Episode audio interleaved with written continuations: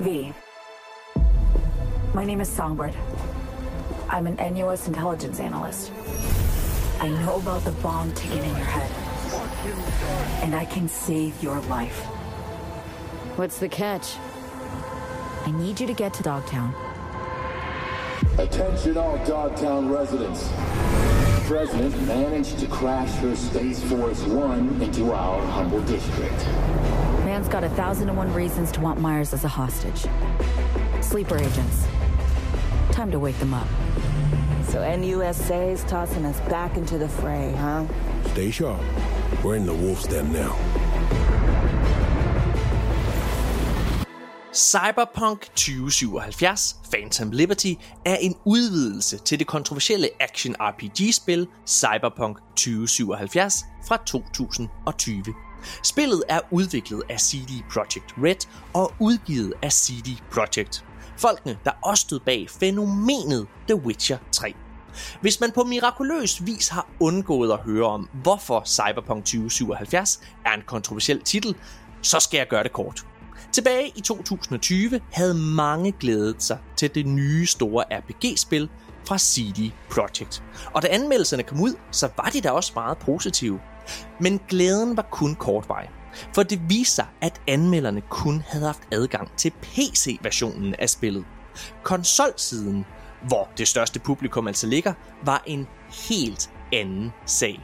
Faktisk var spillet nærmest uspilleligt på PlayStation fire og Xbox One. Og generelt var der meldinger om katastrofale bugs, crashes og jeg skal komme efter dig. Situationen var så alvorlig, at Sony valgte helt ekstraordinært at fjerne Cyberpunk fra PlayStation Store, og der ville gå et halvt år, inden den kom tilbage til PlayStations online-butik. Cyberpunk tyve syvoghalvfjerds virkede som en katastrofe for C D Projekt, og mange havde troet, at spillet aldrig ville blive godt. Men C D Projekt lovede at fikse spillet, og det gjorde de. I februar to tusind og toogtyve kom en såkaldt Next Gen patch. En patch, der i høj grad forbedrede spillet og oplevelsen på Xbox Series og PlayStation fem. Derudover udkom den anmelderroste Netflix-serie Cyberpunk Edgerunners i september to tusind og toogtyve og satte nettet i brand. Hypen for Cyberpunk var tilbage, og på mirakuløs vis havde C D Projekt lavet et comeback. De lå nummer et på Steam på konsolplatformene, og to tusind og toogtyve endte med at være det andet bedst indtjenende år for C D Projekt i firmaets historie, på trods af, at de overhovedet ikke havde udgivet noget spil. Nu er den ventede udvidelse Phantom Liberty endelig ude, og vi skal se, om der igen er god grund til at vende tilbage til Night City. Hej alle sammen, og velkommen til den her anmeldelse af Cyberpunk tyve syvoghalvfjerds Phantom Liberty. Vi har dejligt selskab, fordi vi har den smukke Nikolaj Jydme. Oh, hej Morten. Hej. Oh, hey. Nikolaj, har du glædet dig til i dag? Jeg har glædet mig rigtig meget. Prøv at høre. Sidste gang. Er du færdig med Cyberpunk egentlig? Er du blevet færdig? Jeg har gennemført det. Nå, okay, færdig. Ja, ja, ja, ja. Jeg, jeg har både gennemført uh, Phantom Liberty og selvfølgelig også det gamle i sin tid. Jeg, jeg er totalt, jeg er totalt klar. Uh, og så, uh, så, altså jeg er jo lidt spændt på i dag, fordi sidste gang, at vi anmeldte et stort R P G-spil, der ja. endte okay. vi ved at være lige ved at rive hovederne af hinanden, Nikolaj. Ja, det ved jeg sikkert, om jeg kan magte igen. Hvis jeg skal, ja. Nej, jeg har ikke røbt noget. Lad os, det, det, ja. lad os håbe, at det bliver en anden situation i dag. Ja. Vi har også helt fantastisk selskab, Nikolaj, fordi vi har, vi har jo, det har jeg jo sagt mange gange før, vi er jo ved at få skabt et virkelig, virkelig stærkt skriverhold til Arkaden slash Hardwire.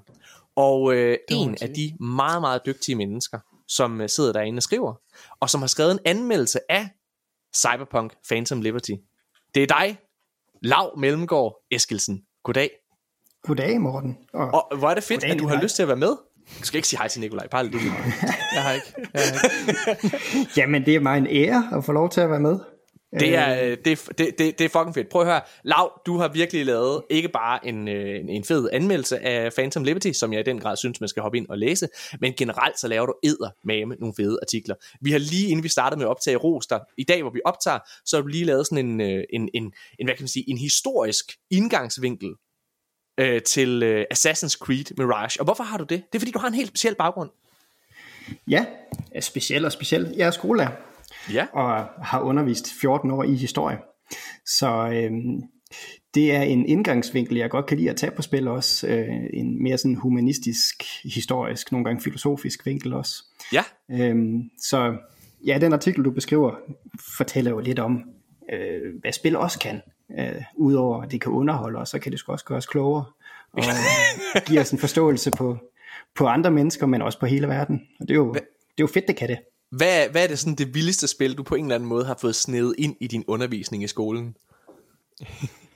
er, det, er, det, er, det, er det Assassin's Creed, eller har du, har du på en eller anden måde været endnu vildere og tænkt, nu skal vi have kraftet af med at lære om Resistance to?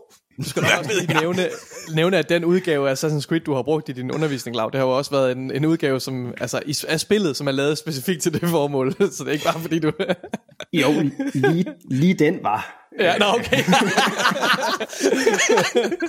jeg, har, jeg har tidligere også undervist i øh, amerikansk historie. Det gør jeg faktisk ja. også nogle gange i, i syvende klasse, hvor jeg lige fik sned en Assassin's Creed tre ind også, hvor man får lov til at, ah, at tage del i den her amerikanske uafhængighedskrig. Så det synes jeg lige, man skulle øh, ja. prøve at fifle lidt med. Så det var op på Fuck, projekter, og så prøve at, at, ja. at udkæmpe nogle slag. Fuck, man. Okay, der er så sket meget på, på skolefronten, siden vi var knægte, Nikolaj. Det er crazy. Ja, det okay, prøv at høre. I dag der skal vi jo snakke om uh, Cyberpunk Phantom Liberty. Og det er et spil, jeg har glædet mig ekstremt meget til at snakke om. Øhm, men det er også et spil, som jeg føler er svært at snakke om, uden også at snakke om Starfield. Og, og ja. hvad hedder det? Og jeg ved ikke, om du har det på samme måde, Nikolaj. Det havde jeg i hvert fald. Vi har lige ja. spillet, og jeg ved godt, øh, Lav, du har vist ikke en, en Xbox øh, af urensagelige årsager. Okay, jo. Jeg sidder sådan set og spiller begge spil samtidig, så okay. jeg kan godt være med. Ej, hvor fedt! Mega godt, Lav. Okay, fordi jeg, jeg, jeg, det er jo et spil, som er udkommet lige, altså Phantom Liberty er udkommet lige efter en af de største R P G-udgivelser i år, nemlig Starfield. Mm-hmm. Og jeg synes, det er rigtig svært ikke at lave sammenligninger, når man sidder her og spiller dem lige rap med hinanden. Det er meget oplagt. Ja. Og øh, derudover, så er det jo også, jeg havde det meget med i min intro her, men vi bliver også nødt til på en eller anden måde at snakke omkring Cyberpunk og dens rejse tilbage til det her comeback på en eller anden måde. Mm. Og inden vi starter med at optage, jeg spørger, hey Lav, hvad, hvad er dit forhold egentlig til, til Cyberpunk? Og så, så siger du, hvornår, hvornår, hvornår spillede du øh, Cyberpunk? Jeg havde glædet mig rigtig meget til Cyberpunk. Øhm, så meget, at øh, jeg sådan set ignorerede alle øh, røde lys, der var advarselslys i forhold til, at jeg skulle spille det på en PlayStation fire. Nej, så det, nej, nej. Så det kastede jeg mig ud i. Og øh, ja, jeg havde det sgu sjovt. Altså, er det rigtigt? Nej. Det, det, det var en, en, en speciel oplevelse, fordi det, alt var galt. Høj kæft, mand. Men nej, spillet okay. kunne alligevel noget, og det endte med, jeg tror faktisk, jeg brugte næsten halvfems timer på den der gennemspilning. Nej, er det rigtigt? På en fire? Altså nej. På PlayStation fire? Ej, hvor fedt, det har jeg aldrig hørt. Jeg troede, det var så grelt, ja. at jeg tænker, at de fleste mennesker, de rører det ikke, de spiller det maks ti timer, altså sådan i gennemsnit måske, altså det, eller hvis det overhovedet kan, altså hvis det overhovedet kan gøre det, jeg ved ikke. Jamen altså, det burde man nok også have gjort. For, det det kunne man godt, og jeg tror faktisk, at det varierede rigtig meget med, hvilken oplevelse man havde. Og jeg tror, jeg har været heldig.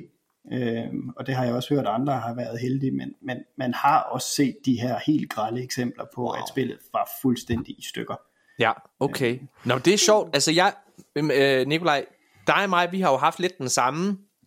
Ikke, vi har ikke spillet på, på, på Last Gen, eller hvad man skal kalde det. Vi spillede øh, Cyberpunk på øh, Xbox Series X begge to. Ja. Faktisk, mens vi øh, lige var startet med at lave arkaden mere eller mindre. Og øh, vi havde... begge to husker det som en ret god oplevelse med det her spil. Ja, altså det er ikke fordi, jeg skal prøve at undskylde og, og forsvare, at, øh, at C D Projekt Red udgav spillet i den her tilstand, særligt til, de, til, til den ældre generation, men også til den generation, vi spillede på, var der også, kunne man måske se, der var lidt flere, eller lidt for mange øh, udfordringer, sådan set overall ja. et større billede, men, ja. men, men jeg personligt havde en fantastisk oplevelse med Cyberpunk, og var ikke umiddelbart mærket af, at der var fejl i. Jeg tror, der måske var øh, altså et par quests, som jeg ikke kunne gennemføre på det tidspunkt, øhm, ja, igen ikke for at forsvare det, men, men det er bare for at sige, jeg, jeg havde ja. en fantastisk oplevelse med Cyberpunk, og det gjorde et kæmpestort indtryk på mig, og, og, og sidder med mig som, som et af de bedste øh, R P G-spil, jeg har spillet i nyere tid.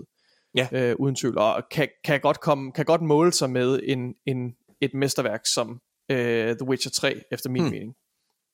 Ja, jeg, jeg tror, vi endte begge to med at give det fem ud af seks stjerner, øh, Cyberpunk, altså, og, og det var jo på ja. den her dårlige version af det, ikke sandt? Altså, fordi jeg, jeg er den første til at sige, at jeg mærkede fejl, jeg mærkede, at du ved, det var, øh, at, at det var en, en version af det her spil, som havde sele på, på en eller anden måde. Altså, hvis, det, hvis, det, hvis den metafor på en eller anden måde giver mening, fordi det var som om, de holdt det tilbage.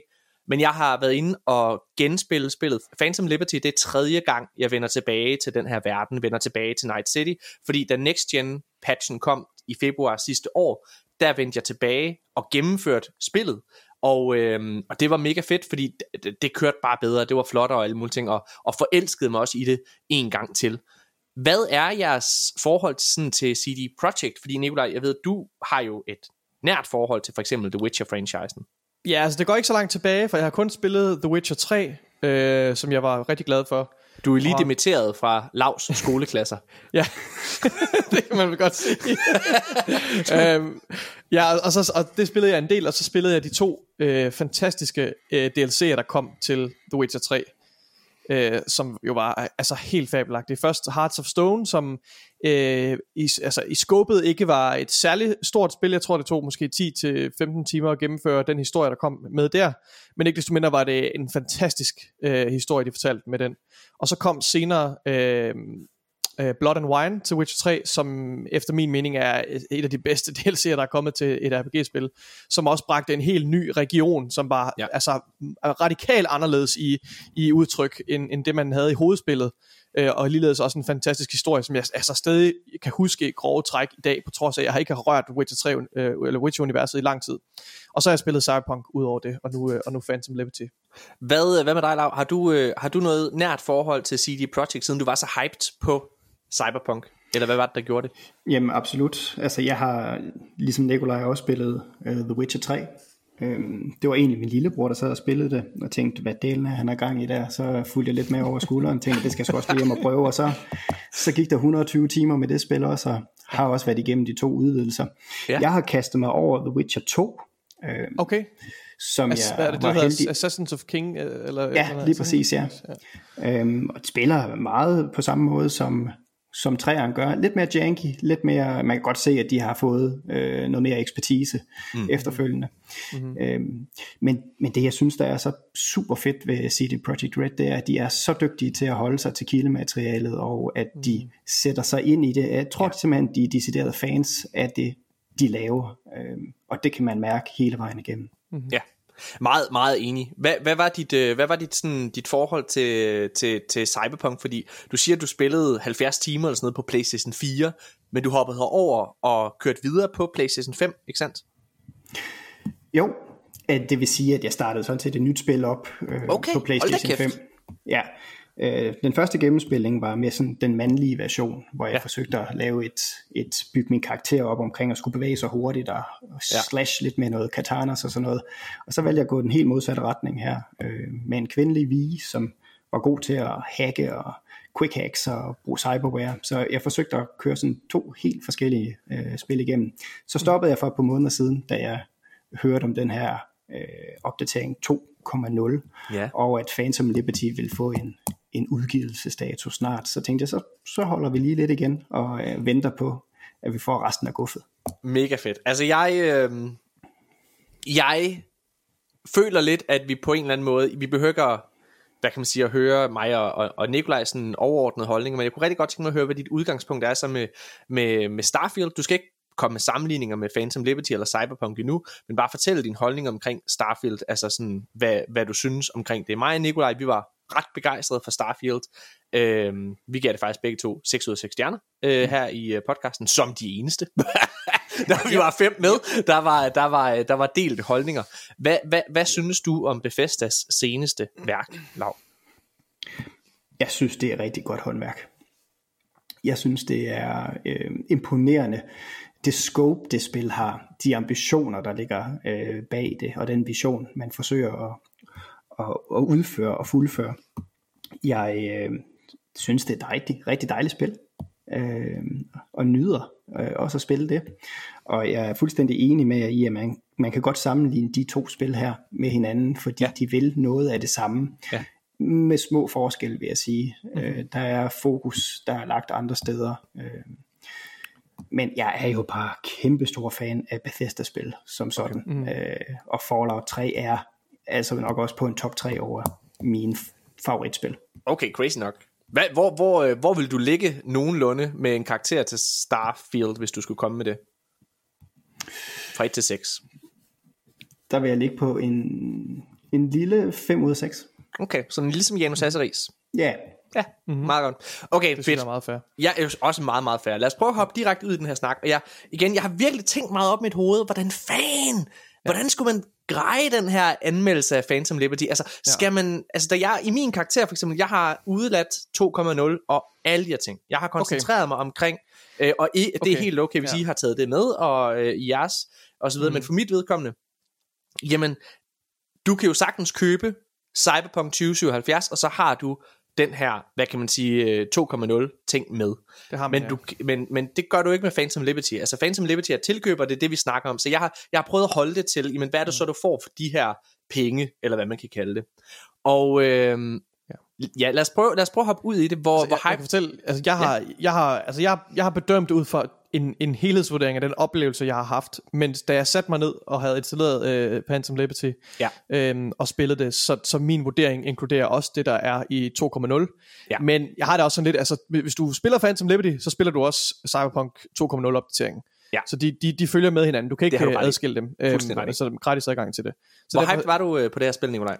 Jeg var ret hyped, øh, og det er altså at den, at den øh, årsag, at, at C D Projekt Red jo altså simpelthen ikke, de, de puller ikke deres punches, når det kommer til de her D L C'er. Det viste de med, med hvad hedder det, med, med Hearts of Stone og Blood and Wine, at de havde en meget, meget høj production value, og på det tidspunkt gik deres, øh, deres øh, attitude mod øh, expansions, story expansions, mod mine forventninger af, af story expansions generelt, fordi mm. de havde en meget, meget højere kvalitetsbar, som nærmest var højere end, end, end hovedspillet, forstået på den måde, at det, kunne, at det var tydeligt at mærke i D L C'en, at de havde lavet en progression i, altså de ting, de havde lært fra hovedhistorien og fra hovedspillet, dem tog de med ind i D L C'en. Ja. Øhm, og altså, dermed så havde jeg virkelig, virkelig høje forventninger til Phantom Liberty, fordi ja. jeg ved, hvor, hvor dygtige de er, og jeg tænker, det vil, altså, det vil være ærgerligt at underminere og stoppe den trend med uh, The Witcher tre.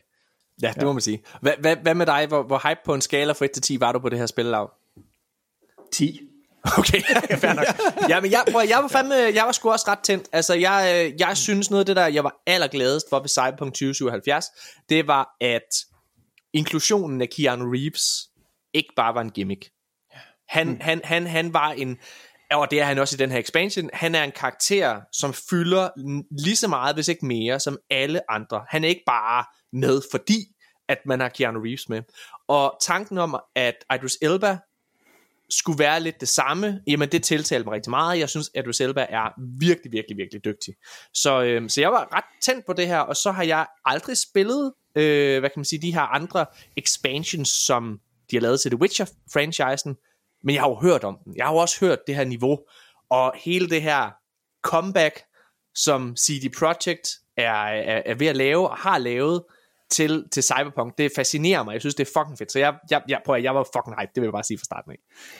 Okay, så øh, Lav. Ja. Har, du, har de kunnet indfri dine, øh, dine forhåbninger og forventninger til det her spil? Ja, det har de. Øhm, jeg synes, det er... imponerende, hvor langt C D Projekt er, er kommet øh, med deres spil. Og øh, det er både den her opdatering, men også øh, udvidelsespakken. For jeg synes egentlig, Phantom Liberty på en eller anden måde bliver sådan lidt et trækplaster til at få folk tilbage og, og, og opleve det spil, som det er nu. Mm. Øh, så jeg synes også, det er svært at adskille de to, når man skal tale om det. Mm. Øhm, men helt sikkert, det er, øh, det er meget tættere på og næsten i mål med det, som vi var blevet lovet øh, tilbage i faktisk to tusind og tretten, da det bliver annonceret. Ja, Nikolaj, hvad synes du? Har de kunne indfri dine forventninger? Ja, Jamen, jeg har det på meget på, meget, meget på samme måde som, øh, som Lav, bortset fra, at jeg, jeg tror, jeg ved ikke, om, om, om det er det, du mente, Lav, med det, men jeg vil nok mere sige, det lidt mere en sekundær effekt, det har, øh, at det trækker folk tilbage. Øh, ja, ja. For, for, for primært og først og fremmest, synes jeg, det er en fabelagtig øh, story-D L C, som øh, i den grad øh, lever op efter den øh, model, og de ambitioner, og de forventninger, de plantede hos mig med, øh, med de D L C'er, der kom til The Witcher tre. Øh, og det er rigtigt, at det er svært at adskille to punkt nul fra den her, og det er svært faktisk at adskille hovedspillet fra mm. Phantom Liberty, og jeg tog mig selv i også at spille flere sidemissioner fra hovedspillet, øh, og måtte simpelthen bare konstatere, at det, jeg følte, at, det, at den her historie D L C øh, er utrolig, den føles ikke malplaceret i den her verden. Den Nej. føles som om, at den, den seamlessly har de formået at væve dens temaer og dens gameplay ind i, øh, og det var slet ikke, og der var masser af øjeblikke, hvor det var helt naturligt for min karakter, at jeg kunne blive i min indlevelse og forlade Dogtown et øjeblik for at opleve nogle andre eventyr, i, som jeg havde manglet og, og, og angribe i hovedspillet. Øh, og det hele, det, det gik bare op i en højere enhed, øh, for mit vedkommende i hvert fald. Jeg havde, jeg havde, jeg havde en fantastisk tid med den her D L C. Fedt. hvor, hvor, hvor, hvor, hvor er det dejligt at høre, fordi jeg vil, øh, hvad hedder det, altså igen, jeg var jo sådan lidt nervøs for, skulle vi virkelig ud og være meget uenige med hinanden her, øhm, men det skal vi jo så åbenbart. Nå, okay. Pis. Fordi jeg er virkelig skuffet over det her. Jeg er helt vildt skuffet over den her expansion. Er det rigtigt? Jeg synes, jeg, jeg synes faktisk, det er dårligt. Nej! Jo.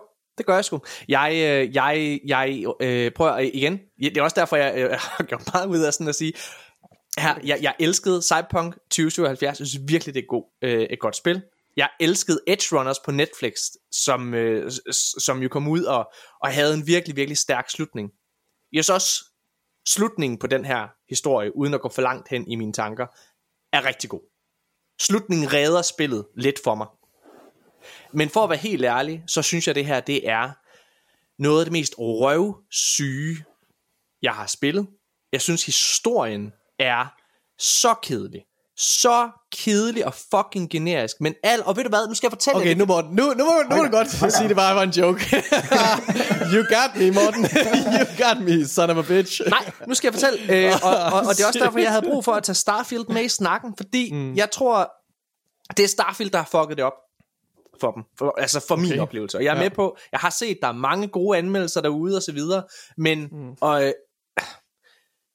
det jeg elsker ved Starfield, det er, at spillet er altså en buffet af fantastiske, unikke og meget mindeværdige sidemissioner. Og jeg kan ikke nævne én fucking mindeværdig sidemission i det her fucking lortespil. Jeg synes, de er så kedelige. Der er på nær en, måske, hvis jeg virkelig skal altså være, være sådan hård, der er en med en knægt, der er blevet myrdet, hvor den slutter på sådan en, altså hvor du har sådan et, et choice. Men ja. for, jeg synes simpelthen, det er, hvor, hvor jeg sad og tænkte, okay, den, der var noget der. Men alle sidemissioner er så generiske og føles som noget, jeg har lavet tusind gange før i, i hovedspillet til Cyberpunk. Og derudover, så føler jeg konstant, at jeg bliver snydt til at tro, der er et valg. Fordi jo jo, spillet slutter, men hvad hedder det? Det er meget... Altså jeg ved ikke, hvor mange gange for eksempel, jeg har haft... Øh, du ved, du har sådan en... Du har sådan, øh, hvad kan man sige? Et, du, har, du, har sådan et, du har en række muligheder for at vælge, hvad du vil sige i diverse samtaler. Ja. Og jeg ved ikke, hvor tit, at så står der, fordi jeg har tyve i intelligence eller et eller andet, så kan jeg vælge at sige noget andet, og det flytter ikke... Altså, det flytter overhovedet ikke nålen.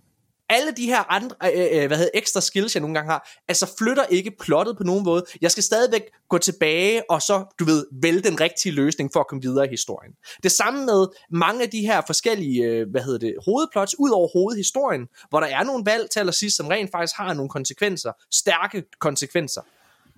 Så er der ikke rigtigt, altså uanset hvad jeg vælger, hvilken vej jeg går ned af, så ender jeg på den samme sti. Og det synes jeg er fucking dårligt. Og så ud over det, uden igen at gå for langt, men jeg er virkelig, det er boblet ind i mig, drenge. Hvad hedder det? Så ud over det, så synes jeg hovedhistorien, altså, den er så kedelig. Idris Elba er okay, men det er tydeligt at mærke, at han ikke er vant til at være i et computerspil. Jeg synes, han spiller fint.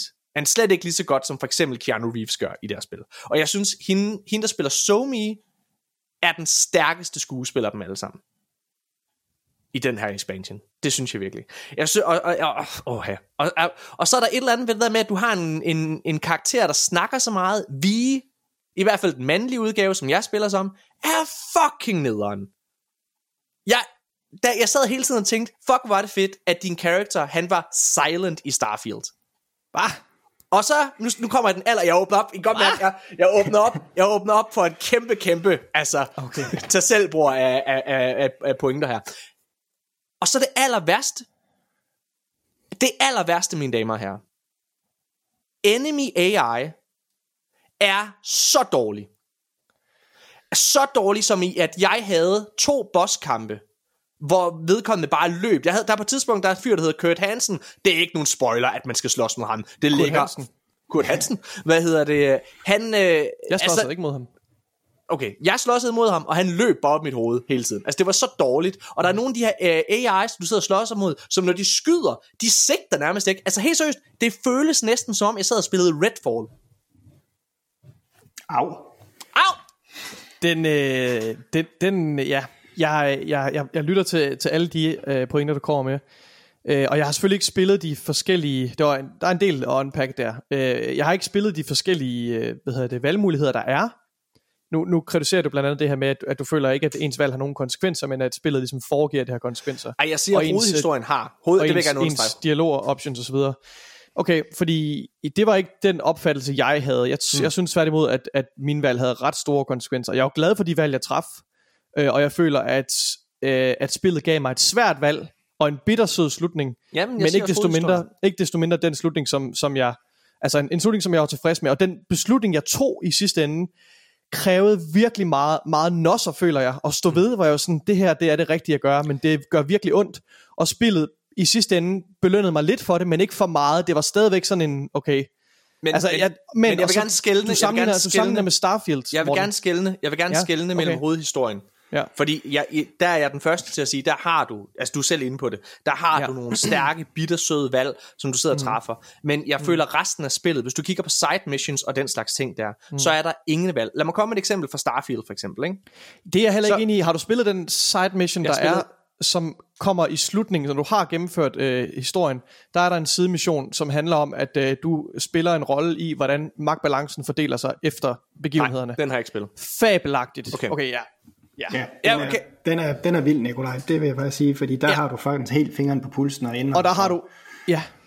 Og, øh, og egentlig have en afgørende betydning for, men der er du, prøv, der er du femten timer, og, og der er du femten timer ind i spillet. Og du bliver ikke efterladt på et tid, altså du, du efterlader ikke bare historien i støvet og kommer videre. Det er en, en måde at ease dig ud af, af, af, af historien. Ja. Mm. Og så vil men, jeg gerne sige noget, jeg vil gerne sige noget i forhold til Starfield. Ja, tak. Fordi du sammenligner med Starfield, og jeg kunne heller ikke lade være med at sammenligne med Starfield. Jeg var faktisk inde og spille Starfield efterfølgende, efter øh, jeg spillede, havde spillet Cyberpunk og var færdig med det, øh, hvor jeg igen også måtte konstatere, at jeg elsker Starfield, for jeg, jeg forsvandt ned i det igen, øh, og, og kastede en del timer i det, og jeg nyder det. Ja. Øh, men jeg synes faktisk, at ved sammenligning, modsat dig, så synes jeg ved sammenligning med Starfield, der synes jeg, at det falder til Cyberpunks fordel, for mit vedkommende. Hver en sammenligning. Måske lige i forhold til A I og gameplay, det ved jeg ikke. Altså jeg tror også, det har rigtig meget at gøre med, hvilken spillestil man har, hvor, hvor meget du mærker, hvor god A I'en er. Øh, hvor min stil, spillestil den her gang var, var måske ikke, hvor det ikke kom lige så meget til udtryk. Og som sagt, nu siger du, at bossfighten var meget skuffende for dig. Jeg havde én bossfight. Jeg, det, jeg, jeg havde mange bossfights. Okay. Men, men, men jeg, vil, jeg, jeg havde kun én bossfight i det her spil her, og alle andre bossfight, som man kunne. Jeg har ikke slåsset med Kurt Hansen. Jeg har ikke krøllet et hår på den mands hoved. øh, og, og på trods af det, jeg er kommet igennem historien. Øhm, så jeg kan, simpelthen, jeg kan faktisk ikke rigtig genkende noget af Nej, den kritik, du kommer men, med. Men, men, men, men hvis vi nu prøver, fordi jeg vil rigtig gerne snakke om hovedhistorien, men jeg synes, mm. hovedhistorien er en anden ting. Så igen, okay. Kurt Hansen, han er en del af main story og alle de her ting. Ja.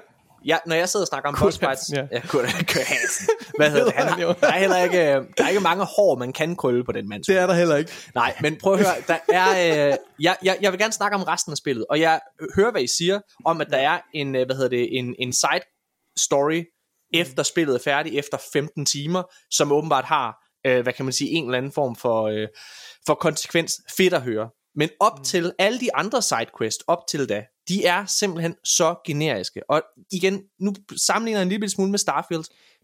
I Starfield, der bliver du konstant mødt af øh, nærmest alle sidequests har et øh, hvad kan man sige, sådan en gråzone valg, du skal træffe, hvor der er en konsekvens. Altså for eksempel, det kan være, du møder, øh, der er de her, de her pioneers, de her, øh, hvad hedder det, folk fra jorden, der er fløjet ind og boet i solsystemet, eller undskyld, været ude i rummet i to hundrede år, og de er sovet, og nu føler de har, at de har ret til en planet, men der er allerede nogen, der bor dernede. Du skal vælge, hvem skal have den planet. Mm. Det er for det første en totalt mindeværdig historie, men det er også et meget øh, hårdt valg. Der er, og, det, og Starfield er fuld af den slags ting med deres sidequests. Jeg vil også gå så langt, Nikolaj, for at give det ret. Jeg synes, at Cyberpunk Phantom Liberty har i sidste ende en bedre hovedhistorie end Starfield. Det synes jeg, de har. Men jeg synes, hvad hedder det, jeg, jeg synes alt side-stuff er simpelthen svagt. Og der er ikke rigtig nogen af de her valg, og det hele det er sådan et, et, det er, det er et falsk valg. Der er for eksempel, det er tit så, der er en ny øh, sidequest, der er, det er, du skal stjæle sådan nogle fucking biler, som er røvsygt. Det, altså det føles som den taget fra G T A for ti år siden. Det, det, er, ret, det er ret repetitive, men det spiller også det formål, at man ligesom kan, at du billigere kan købe biler og så videre. Ja, og jeg, jeg, synes, jeg synes, jeg synes, det men, var et afbræk, ligesom med Starfield, hvis men, du hvis du går i gang, hvis du explorer planeter i en time uafbrudt, så bliver du så bliver du har du lyst til at skyde dig selv. Sidst. Men må jeg fortælle dig, hvorfor du, det, det er lort for eksempel? Okay, det er ja. det er hele det her Cyberpunk Phantom Liberty er f- konsekvensløst, fordi når der er du for eksempel så tager de her biler, stjæler dem, så nogle gange mm. så er det ham her, hvad hedder det, El Diablo, El Capitan eller fuck han siger. Han, ja, præcis. Han han ringer op og siger, "Hvor min fucking øh, min kunde, der skal have den her bil." Hvis han ikke har den inden for to minutter, så er den her deal, den er off. Ja. Og alt, alt er okay. Fuck, fuck, fuck, fuck, fuck. Hvis du jeg ikke rammer... Det. Jeg nåede det ikke. Napper og nap flere gange. Okay, men nu siger jeg så, jeg, der var to gange, hvor jeg ikke nåede det. Og hver gang, så var konsekvensen, ah, ved du hvad, du får sgu stadig nogle penge her, nogle gutter, men du skal gøre det bedre næste gang. Du får ikke lige så mange penge. Det er lige meget. Du gennemfører den stadigvæk. Der er jo ikke nogen konsekvens... Nej, helt seriøst, okay, det er konsekvensløst. Har, har du en rebuttal, øh, Lav, i forhold til det, Morten har sagt? Ved du hvad, Morten? Jeg er faktisk meget enig med dig. Tak. men øh, jo, jeg, jeg synes faktisk, men det er lidt som selve spillet også er bygget op. Jeg, jeg synes, at når man kommer sådan lidt ud i periferien af, mm. af, af vigtighed af de her missioner, mm. så mister man altså noget interesse i det. Yes. Øh, de her, øh, find en bil og kør den afsted hurtigt missioner. Jeg lavede en. Altså den første, der var. Og så tænkte jeg, det behøver jeg ikke bruge mere tid på det her. Nej. Øhm, jeg synes, det er ærgerligt, at når man... Altså, fordi Phantom Liberty starter skidegodt. Altså, der, der er knald på, og der er et øh, rumskib eller et fly, der bliver skudt ned, og så er man ligesom i gang.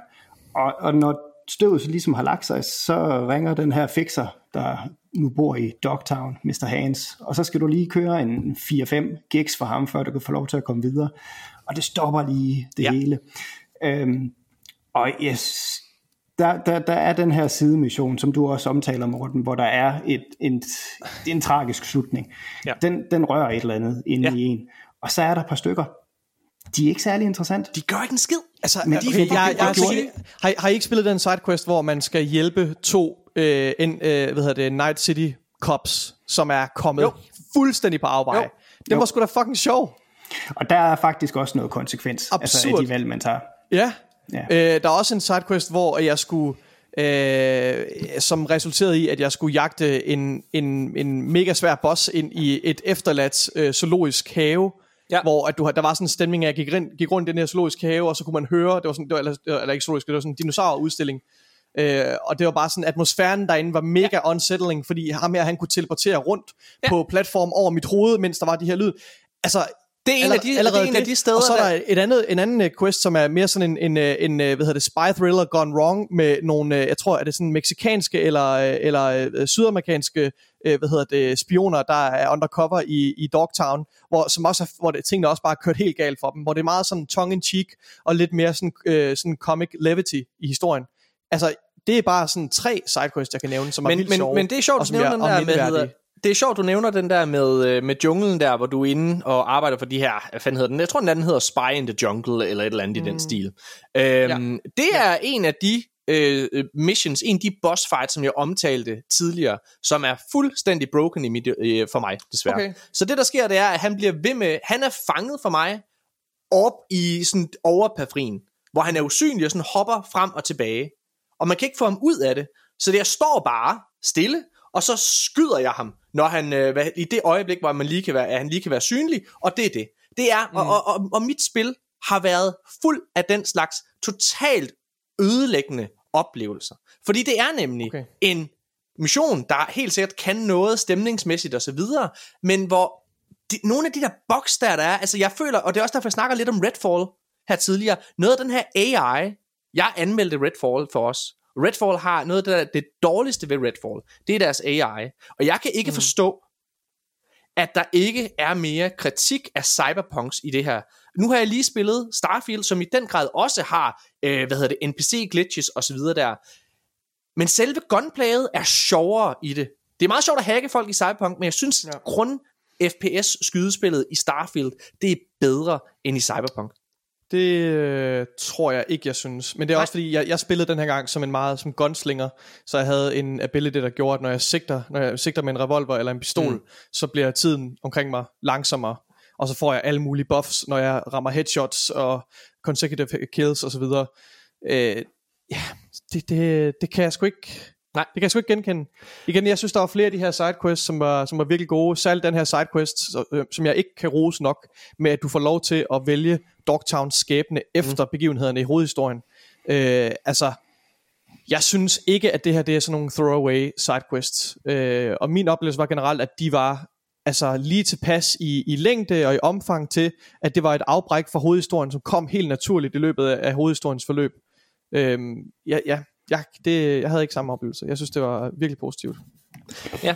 Altså, jeg synes, jeg, jeg, jeg synes også, at nogle af de her hovedmissioner, der kommer efter, at historien egentlig er slut, fungerer egentlig meget godt. Fordi det er igen det der, nu skal vi lige til at finde vores ben igen. Og, ja. og det er nogle, sådan nogle dybt personlige fortællinger også, som jeg egentlig sætter pris på. Jeg havde også en sidemission, ja. hvor man skulle hjælpe øh, sådan en B D-stjerne. Sådan en, det er vel en eller anden ja. form for...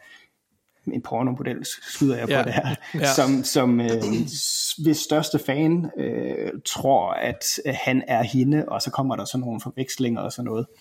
Så jeg synes, at der var Sygt. mange øh, sådan meget dybt personlige og, og, og tragiske øh, fortællinger. Mm. Øhm, mm. Det, det synes jeg er meget imponerende, at man får det kædet ind efter selve øh, hovedhistorien. Det, ja. det synes jeg også. Jeg synes også noget af det, som spillet gør, godt, fordi der er gode ting at sige om det her. Jeg synes, jeg synes stadigvæk, det er virkelig flot.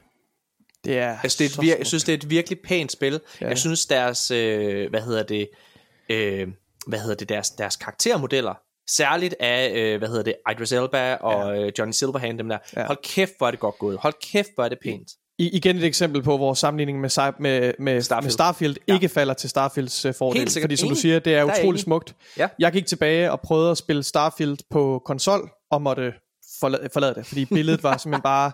Der var ingen farver, og teksturesne uh, lignede, altså så, så alt for, for slappe ud, og det kørte i tredive F P S, og jeg sad og var sådan, okay, det her det skal jeg ikke. Og så tændte jeg min computer og spillede det på, på, videre på computer på Starfield. Og nød det. Jeg el- igen, jeg elsker Starfield. Men til gengæld, der, der Cyberpunk sige... har bare, den kører i, jeg, jeg kunne køre det i det her, hvad hedder det, raytracing, eller performance ja. mode, og i raytracing mode.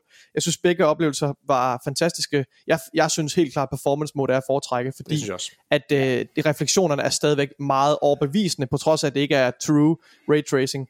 Øh, og det er bare, altså, farverne, farverne føles... popper bare, altså i det her spil. Jeg synes, gengæld... det er så smukt. Ja, jeg, jeg, og du er rigtig jeg, jeg, performance, hvor i Starfield der er det meget, der har du der har du en der har du et antal og igen ja der har du har et antal begrænsede animationer mm. og, og karakteren er ligesom total agnostic fra animationen. Der er næsten ja. ikke nogen unikke animationer til nogen karakterer du interagerer med udover dem der måske lige er i, i nogle centrale missioner i hovedhistorien. I Cyberpunk der alle har karakterer i hovedhistorien og i sidequesten har deres egen overbevisende performance capture, der bare gør, at du, du ved, de, de smelter lige fra, fra, hvad hedder det, fra in-person øh, hvad hedder det, gameplay. Der er også det her med, okay, altså, vi kan snakke lang tid om, hvorfor jeg, hvad, hvad jeg synes, Cyberpunk gør bedre end Starfield. Også det her med, at, at cutscenes og så videre, alle interaktioner, du har med karaktererne, foregår ikke igennem et låst skærm, hvor den, den låser, kameraet låser dit perspektiv, men du kan gå rundt og bevæge dig i verden og sætte dig ned, mens du har en samtale. Det er meget mere flydende og, og indlevende. Og jeg vil gå så langt som at sige, at jeg synes faktisk, det her med, at Cyberpunk også sågar tvinger dig til at være i first person mode. Jeg ved godt, det her det er mere en kritik, som gælder på hele Cyberpunk-spillet, inklusive expansion. Men jeg synes simpelthen, at Cyberpunk er det mest, den, den R P G-spil med den bedste indlevelse. Uh, det, altså fordi det, det, det holder ja, dig i det her first person. Ja. Jeg, var, jeg var så immersed, da jeg spillede jeg det her. er desværre ikke enig med dig. Jeg, jeg, okay. Hvad hedder det? Jeg, jeg, jeg, kæft for vil jeg bare gerne give det ret. Jeg synes for det første... Hvis, hvis jeg lige skal have sat det der raytracing noget der. Så jeg var nemlig også inde og prøve Starfield i, hvad hedder det, og så prøvede jeg bare lige at sammenligne også med for eksempel øh, tredive F P S. Mm-hmm. Hold kæft for kører Starfield langt bedre i tredive F P S end Cyberpunk gør. Altså som i væsentligt mere. Det er som om det hakker mere i Cyberpunk. Altså jeg hoppede direkte over til, til hvad hedder det, til performance mode. Øh, mm-hmm. Men det samme hvor det kører fra, for, altså det der alle skal køre, det er super godt. Altså Cyberpunk kører godt. Men det er mm-hmm. også et langt mere, og Cyberpunk er et stort spil, men det er langt mere koncentreret, end Starfield er. Og derfor så ja, synes jeg også, der er, mm-hmm. hvad kan man sige, det, det er lidt unfair at lave den sammenligning, fordi det er så meget større i scope, end, end Cyberpunk er. Og jeg vil også sige, jeg synes Cyberpunks omgivelser bliver meget ensformige tit. Synes du, Dogtown var ensformig? Ja, det gør jeg. Jeg synes, okay. det var det samme farvepalette hele tiden, og jeg synes, det var, øh, altså med få undtagelser, jeg synes, når vi er inde i, i hovedmissionerne, så kan jeg se, så er der områder, hvor der, der bliver kælet for detaljerne, og jeg vil rigtig gerne gå lidt mere i dybden på hovedmissionen senere, fordi jeg synes virkelig slutningen lander. Hvad hedder det? Men, okay. men jeg synes øh, jeg synes generelt, når jeg sidder bare og bevæger mig rundt, jeg synes, åh, hvor det bare ligner hinanden meget. Lav, hvad vil du sige? Ja, men er det ikke også meningen, det skal det? Fordi det er jo et geografisk lille område. Det er den her by, som... Øh som jo har den historik, den har. Der er atombomber, der er gået af i, ja. i downtown. Arasaka Towers er jo røget et par gange og sådan noget, så det, det bærer byen også præg af den her desperation. Altså, det er, det er science fiction, men det er science fiction, der er brugt, og det er gustent, og det er narligt, og det er sådan, det skal være. Der er menneskeligt forfald over alt, man ser, mm, og ja. øverst op, der bor samfundets ja. elite, der bor ja. super lækkert. Øh, ja. Så det er den der ulighed også mellem mennesker, der som... som bliver pointeret meget, meget kraftigt, synes jeg her. Altså, det den er, er jo... endnu stærkere i Dogtown, end den er i, i, i generelt i Night City. Den er meget sådan, det er Night City sådan, altså amplified gange ti, eller sådan noget, i, i den der øh, kulturelle ulighed. Jamen enig, og det ligger jo også nede i det område, som jo sådan, når man kigger universet igennem, Pacifica ligger Dogtown lige op af Lig- Pacifica, det er, hinanden, det er slumområdet, ja. hvor du ja. kommer mere nordpå, så, så, så er det noget andet, øh, man finder. Så det er, altså, det er jo det er jo samfundets røvhul, vi, vi, vi er i. ja. Og det er en god pointe, Lav. Jeg vil gerne, jeg vil gerne øh, udfordre noget med, hvad hedder det, med Cyberpunk, for du snakker om det her med indlevelse. Fordi det må jeg godt nok indrømme. Jeg synes, at hver gang Vi han åbner sin kæft, så forsvinder noget af min indlevelse. Fordi han laver altid okay. sit eget take på den replik, man vælger, han skal sige. Så han siger ikke en til en det, der står. Det, altså, mm. det er tit, hvor jeg er sådan, åh, jeg synes, du skal sige det her, Vi. Og så får han sagt det på en måde, så det nærmest har den diametrale modsatte effekt okay. af det, jeg gerne vil have, han egentlig fortæller. ja. Og øh, derudover, så synes jeg, at det her spil, og det er også derfor, det ikke kan sammenlignes helt med Starfield, der er ekstremt mange cutscenes i det her. Du snakker om det der med, at man står og kan gå rundt omkring folk, og, og så videre, når de sidder og fortæller noget. Ja, det kan du nogle gange. Der er fandme mange cutscenes, hvor du er tvunget til at gå ind i en cinematic på den ene eller den anden måde. Der er på et tidspunkt i starten af spillet, Al, hvor du... alle cinematics kører inden gameplay nærmest. Der er måske Ej. et par gange, der er et par gange, hvor din karakter står stille, mens der sker et eller andet. Altså eksemplet kunne være når men så når, rum, når rumskibet cinematic.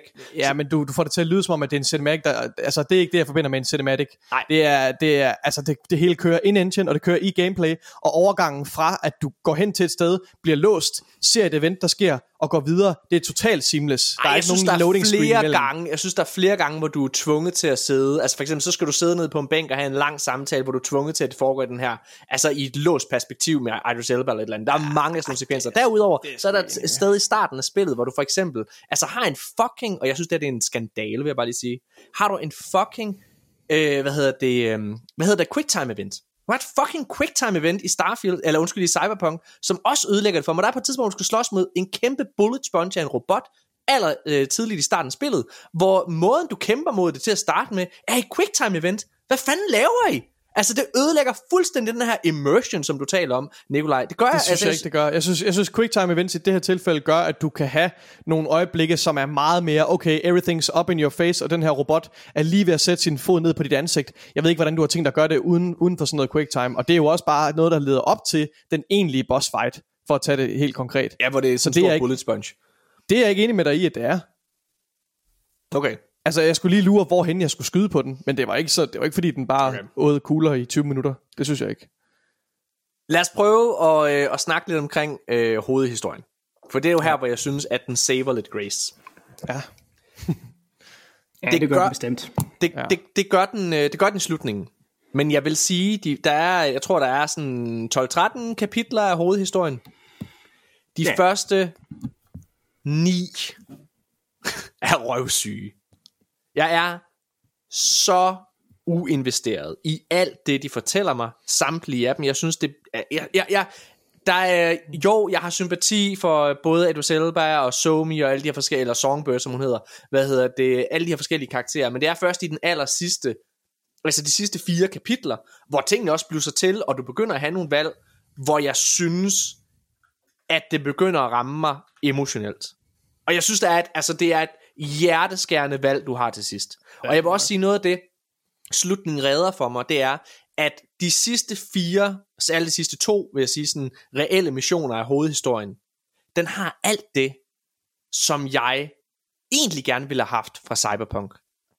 Fordi der begynder vi at være over i mindeværdige missioner, altså sådan nogle, hvor man sidder og tænker, wow, men også missioner, som bryder den formel, som ellers er meget repetitivt i Cyberpunk. Der er for eksempel en fan fucking fantastisk mission. Altså, jeg kan slet ikke, ikke komme ned, uden at spoile noget. Du render rundt nede i en, sådan et gammelt øh, hardware-lager, og gemmer dig for sådan en stor robot. Altså, du, du, du, det er sådan nærmest helt Alien Isolation-agtigt, hvor den bare skifter fuldstændig tempo, og måde, som spillet øh, spiller på. Fuck, hvor er det fedt. Det er noget, det, at det, er noget, at det er en af de bedste missioner. Altså, også fordi der sker nogle ting narrativt samtidig, som er så stærke. Det er noget af det bedste, jeg har spillet. Og den mission i sig selv, er stærkere end det meste, jeg har spillet narrativt i Starfield til sammen. Det kan jeg slet ikke genkalde. Jeg er faktisk i tvivl om, hvad du snakker om. Er det rigtigt? Er det jeg noget, ved godt, jeg hvad du har... taler om, Morten. Er det noget, jeg ikke har oplevet, måske? Måske? Ja, kan det lade sig gøre? Jo, det tror jeg, fordi der er på et tidspunkt i den her fortælling, hvor man bliver tvunget ud i nogle valg, som har øh, ret store betydninger. Så hvis ja. man spiller den igennem et par gange, så kan du godt blive guidet altså, i vidt forskellige retninger. Det synes jeg også, Hvorfor? det understreger det der, når du siger, at du ikke har haft den der bossfight med, med, med Kurt Hansen. Hansen. Det, det er alligevel... Shit, den, den, den, den havde jeg. Nej, venner. Det er altså fucking sygt, at, jeg ikke, altså, at der er så stor, radikalt anderledes spor. Mm, nej, det synes jeg ikke, det er, fordi det er kun inde i, altså, det, det er kun inde i hovedhistorien. Og det er også derfor, jeg sagde, at jeg vil... nej, men... Jeg mener, jeg mener... Okay, men nu bliver det igen sådan en større snak. Jeg synes, det er fedt igen. Det er derfor, jeg prøver at skelne sidequests fra main story. Fordi jeg synes, når man kommer derhen, det, at det er tydeligt at se, at de valg, du træffer der, de har... altså massive konsekvenser.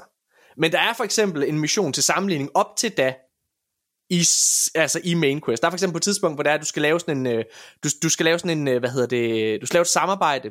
Det gjorde jeg i hvert fald i den del, jeg var i, i, i main story. Der er for eksempel lavet et samarbejde med, med Ex Machina, eller Machina, eller et eller andet lort. Og så får du et spil fra sådan en, sådan en kurér, hvor du siger, hey, hvis du lige fortæller, hvor jeg er henne, så får du nogle ekstra gysser, og det bliver lagt som om, uha, hvad vælger du? Og så var jeg inde og sige, fuck man, fordi jeg havde, jeg havde virkelig dedikeret mig, ikke også? Jeg havde virkelig dedikeret mig sådan, til den rejse, jeg var på, så jeg var inde og sige, okay, fuck, altså bare lige, hvad er, hvad er den reelle konsekvens, hvis jeg går den her retning? Okay. Det gjorde og, så stod det, der, og så stod der, og så står der, og så står der, bogstaveligt talt, det har ikke nogen konsekvens på plottet. Okay, men og, vi er lige, ja, vi, der er tydeligvis andre valg, der har radikale konsekvenser for, hvordan hovedhistorien udspiller sig. Ja, i main story, ja.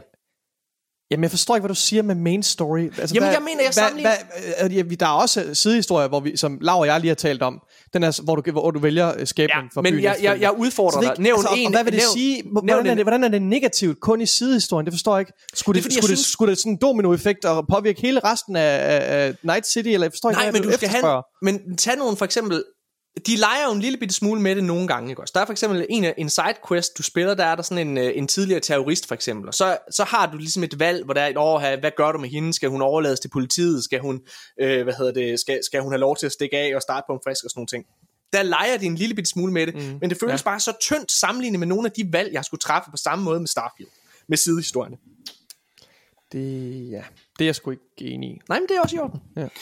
Lav, hvad tænker du? Jeg tror, jeg lige befinder mig sådan lige midt imellem der. Øhm, men jeg synes egentlig også, at man kan tilgive Cyberpunk for ikke at have så mange valg, som for eksempel i Starfield, fordi det er...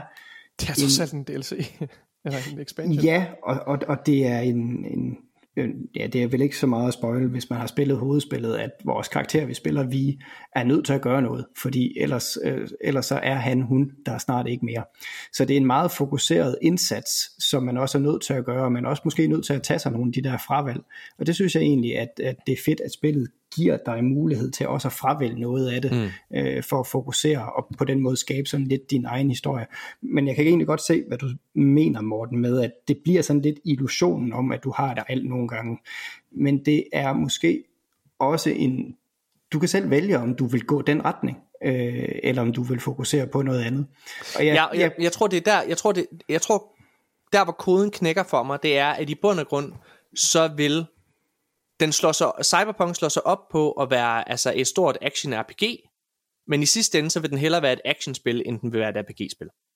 Og jeg vil hellere have et R P G-spil, end jeg vil have et actionspil. Jeg tror, jeg tror simpelthen... Og, og, og det, det er, det er en... for nok, fordi det er en mere fokuseret historie, det her. Altså, at ah, det, det er, føles jeg... mindre som et R P G-spil for dig. Jeg, jeg, jeg er ikke, sådan har jeg det ikke, men altså... Jeg, jeg er ikke... Jeg, det ved jeg ikke, om jeg er enig i, for jeg synes jo, jeg, jeg synes jo der er et hav af forskellige, øh, hvad hedder det, andre D L C'er, der har, eller expansions til R P G-spil. For eksempel over ved Bethesda, hvis man skal kigge på nogle af de tidligere øh, D L C'er, expansions til, hvad ved jeg, Skyrim og, og så videre. Undskyld. Altså, hvor der også er mange, mange, mange konsekvenser, når du sidder og spiller. Og jeg tror bare, det savnede en lille smule. Og det er der, hvor jeg siger, der synes jeg, at jeg bliver belønnet. Alt det, jeg efterspurgte, mm. det bliver jeg belønnet for. Jeg får det, jeg efterspørger mm-hmm. i hovedhistorien i de sidste fire missioner, hvor der er, at man meget drastisk skal vælge.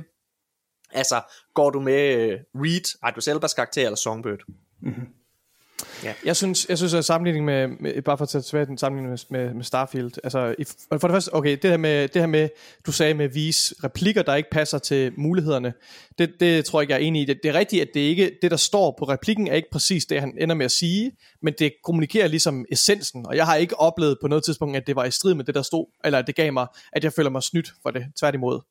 Øhm, og jeg synes at, at allerede vi har demonstreret nu her ved at vi har spillet to forskellige slutninger, to forskellige forgreninger. Der er en hel flere historier eller som jeg har spillet nogle historier som I måske ikke har spillet, men de valg I har truffet. Så jeg synes at historien har konsekvenser. Og jeg synes det, det aller jo ikke, og det Nikolaj, aller det aller Nikolaj, nej, nej, nej, ja, men jeg, jeg forstår bare ikke at det er en kritik det der. Jeg forstår ikke, men okay, lad mig lige lad mig lige sige en sidste ting. Det er, hvad hedder det, det sidste er også at i modsætning til Starfield, jeg synes i Starfield der var det meget meget tit for mig, tit øh, totalt gennemskueligt for mig. Jeg spiller som en good guy, der vælger det rigtige valg. Jeg var aldrig, jeg har aldrig været i tvivl i Starfield om, hvad det rigtige valg var. Det har jeg ikke. Jeg har altid tænkt, okay, det her det var det rigtige valg, og jeg føler altid, at Starfield gav mig på en silver platter, tillykke, du var en god fyr her, here you go. Cyberpunk er det slet ikke på samme måde. Der sad jeg flere gange og, og, og navigerede i nogle moralske gråzoner, særligt med, og det ja, det sker i den, i den sidste fjerdedel særligt, at der er de her store beslutninger, men hvor jeg virkelig var i tvivl om, hvad jeg skulle vælge, og hvad det rigtige valg var.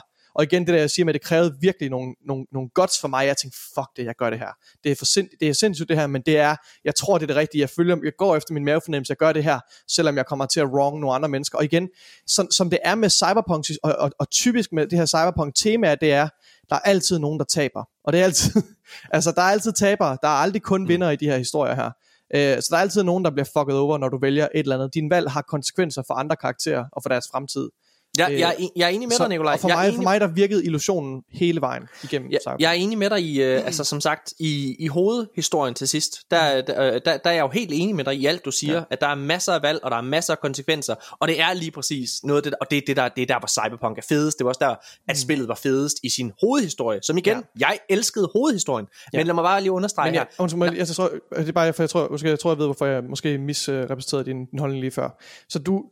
Du, du mener det her med, at altså fordi jeg siger, at, at, at, at så du efterspørger flere valg i sidemissionerne, men der synes jeg også, at du skal huske, ligesom at jeg, du synes det var unfair, at jeg sagde, at, at animationerne ikke var lige så gode i Starfield, fordi det er et andet scope, der skal du også huske, at fordi Cyberpunk er et andet scope med den her expansion, så kan du ikke forvente, at der er tres øh, sidemissioner med, med, med dramatiske øh, valg i. Altså jeg synes, der er en god håndfuld, jeg, jeg tror, jeg, jeg tror, jeg siger, der er i hvert fald en håndfuld. Det, det, her, det, det, synes jeg, det synes jeg er noget pjat, at jeg ikke kan lov, øh, altså forvente det. Okay, jeg så tror, vil jeg også gerne beholde den med animationerne. Jamen det, du tager den bare, Nikolaj. Hvad hedder det? Jeg tror, jeg tror mit problem er... Jeg synes, det er absurde forventninger at have. Ja. Jamen, jeg, jeg, jeg, jeg siger ikke, det skal være der i hver eneste mission. Mit problem er, at jeg synes ikke, det er der i nogen nærmest. Og så igen, så refererer jeg noget, der sker femten timer inden. Det er lang tid at vente på at få den her oplevelse. Øhm, hvor det er, at som sagt, jeg, jeg kan kun komme i tanke om en mindeværdige sidemission, og det er den her med den her morder, hvor du, når du finder den her morder, så, så er du også i et etisk dilemma. Du sidder, du får næsten en form for sympati med, med den her morder, ikke også? Fordi han er så usel, øh, når du finder ham. Men, men jeg vil have mere af det, fordi jeg synes lige præcis det, du sagde før, Nikolaj, at, at det, jeg elsker ved Cyberpunk, det er, at alt er en gråzone, og alt er sådan, der er ikke noget, der er fedt, der er altid nogen, der taber. Mm. Det er jeg enig med dig i. Jeg synes dog også, at det er til stede i Starfield, ikke i lige så ekstrem grad som mm. i, i, i Cyberpunk, men, men jeg synes for eksempel referencen med, hvad hedder det, de her to, øh, at den her planet, der har nogle mennesker, der bor på, og så de her oppe i det her rumskib, som mener, de har krav på at bo på den planet. Prøv at høre, jeg synes, at de var mega nederen, de der mennesker oppe i, rumste, i rumskibet. De var sådan nogle entitled assholes, der mente, de havde lov til at få den her planet, og alle dem, der var nede ja. på det her ferie-resort af en planet, var også fucking nederen. Så altså, der var jo ikke ja. nogen, der var super cool at vælge. Men det er klart, det er en langt mere mild og finurlig øh, historie, end noget af det, du oplever i Cyberpunk, som er meget mere mørkt. Det, det bærer og meget større følelsesmæssigt og, og moralsk vægt i Cyberpunk, synes jeg. Men, men jeg vil sige, som sagt, jeg synes, jeg synes virkelig, slutningen er stærk. Altså, jeg mm. synes virkelig, jeg sad og havde så dårlig samvittighed, men følte alligevel, at det var det rigtige, det jeg sad og gjorde. Mm. Og, og som ja. sagt, den mission, som Nikolaj så desværre ikke har, har oplevet, fordi han ikke har krøllet et hår på Kurt Hansens hoved, det er, mm. en, af, det er en af de bedste missioner, jeg har spillet. Og særligt fordi man så får så meget øh, kontekst til Songbird undervejs. Jeg ved ikke, havde du, var du nede i de områder føler, der, jeg, også, jeg har fået med? Jamen, jeg var nede i de områder der, øhm, og, og det er også der, hvor jeg sådan for alvor sad ude på kanten af sædet, fordi jeg synes, jeg synes virkelig, at, at den, får, øh, den, den, den underspiller det en lille smule, ja. og så giver den bare rigtig hug til sidst, altså ja. fordi at jeg sad sgu flere gange og hoppede op sådan, fordi ja. at der blev jeg lige fanget. Ja. Øhm, jeg synes, det, det fungerer sgu egentlig skide godt. Jeg sidder sådan lidt og tænker på, kan vide, hvordan det egentlig er, at C D Projekt Red gerne vil have, vi spiller det her. Altså, ja. Øhm, fordi ja, det er en expansion. Ja, den varer cirka tyve til femogtyve timer at komme igennem. Yep. Men er det det, de har tænkt sig? Er det, at vi bare skal gå ind og, og, og bare køre den her igennem? Nu sad jeg og, og har de efterfølgende dage sådan spillet resten af spillet færdigt. Øh, ja. Prøvet lidt forskellige slutninger. Har du, har du spillet den nye løs, eller slutning, der er på hovedspillet? Det har jeg, ja. Ja. Øhm, og jeg lavede et save før, fordi jeg tænkte, så ja. prøver jeg lige at køre den igennem med, ja. med lidt forskellige scenarier. Undskyld. Og det var en frygtelig slutning. Og nu, er det rigtigt? Nu vil jeg ikke sige så meget, men det var frygteligt, fordi jeg sad og tænkte, hvor er det sørgeligt. Ja. Og jo, ja. mere, jo mere jeg sådan, øh, har tænkt over den de øh, efterfølgende dage, jo mere tænker jeg, at det var en super stærk slutning. Ja. Ja. Øh, og så den, den sidder fast i mig stadigvæk.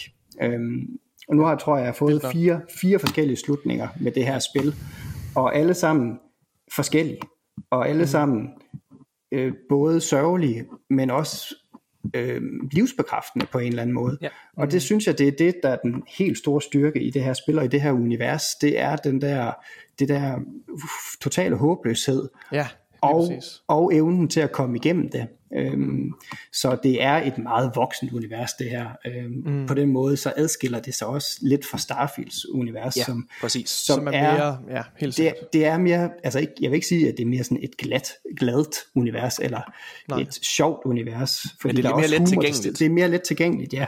ja. Det her det er det er sådan noget. Det er noget snavs nogle gange. Det er, det er et slag i maven. Jeg har ikke spillet den her, øh, jeg har ikke spillet den nye slutning. Jeg har spillet dengang jeg gennemførte Cyberpunk, der har spillet de forskellige øh, slutninger, der var til hovedspillet.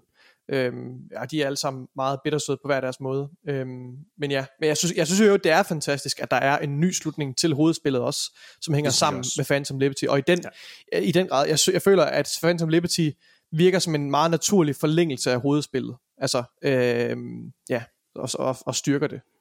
Ja, ja. Jamen jeg tror, jeg tror jeg er meget enig i det. Altså jeg synes også, og det er også derfor som sagt det, hovedspillet, det gav jeg jo som sagt fem ud af seks stjerner, og det femtal står jeg i den grad ved. Jeg synes lige mm. præcis det er de her hjerteskærende historier, som gemmer sig i det her univers. Cyberpunk Edgerunners havde meget det samme. Jeg ved ikke om I har set det. Jo, Nikolaj har set den. Men den slutning der for eksempel var på samme måde bare også hjerteskærende. Jamen, det er samme, øh, og, samme lektie jo. Og, og samme lektie lige præcis. Og ja. det elsker jeg. Og jeg havde det samme med den her. Altså det er der. Det er også bare, der er også et eller andet spændende ved Cyberpunks univers lige nu, fordi at vi, du ved, i virkeligheden sidder på tærsklen til hele den her A I-revolution, der er på vej, ikke også? Altså med, med open A I og, og sådan nogle ting. Og selvom at vi nok forhåbentlig aldrig ender et sted, øh, hvor, hvor de er i, i, i Cyberpunk, så kommer vi jo nok i fremtiden til at have diverse elektroniske implementatorer i os på en eller anden måde. Altså de er, vores telefon er jo nærmest allerede en forlængelse øh, af vores øh, hånd, ikke sandt? Øh, og jeg synes, jeg synes, der er nogle sindssygt spændende filosofiske emner overalt, også i Phantom Liberty, men i forhold til det her med menneskelighed, som, ja. som, som virkelig rører mig hver eneste gang. Okay, jeg tror bare, jeg tror bare mit, mit, mit problem med lige præcis med Phantom Liberty, det er som sagt bare, at jeg synes, jeg synes, at det hele bliver meget repetitivt.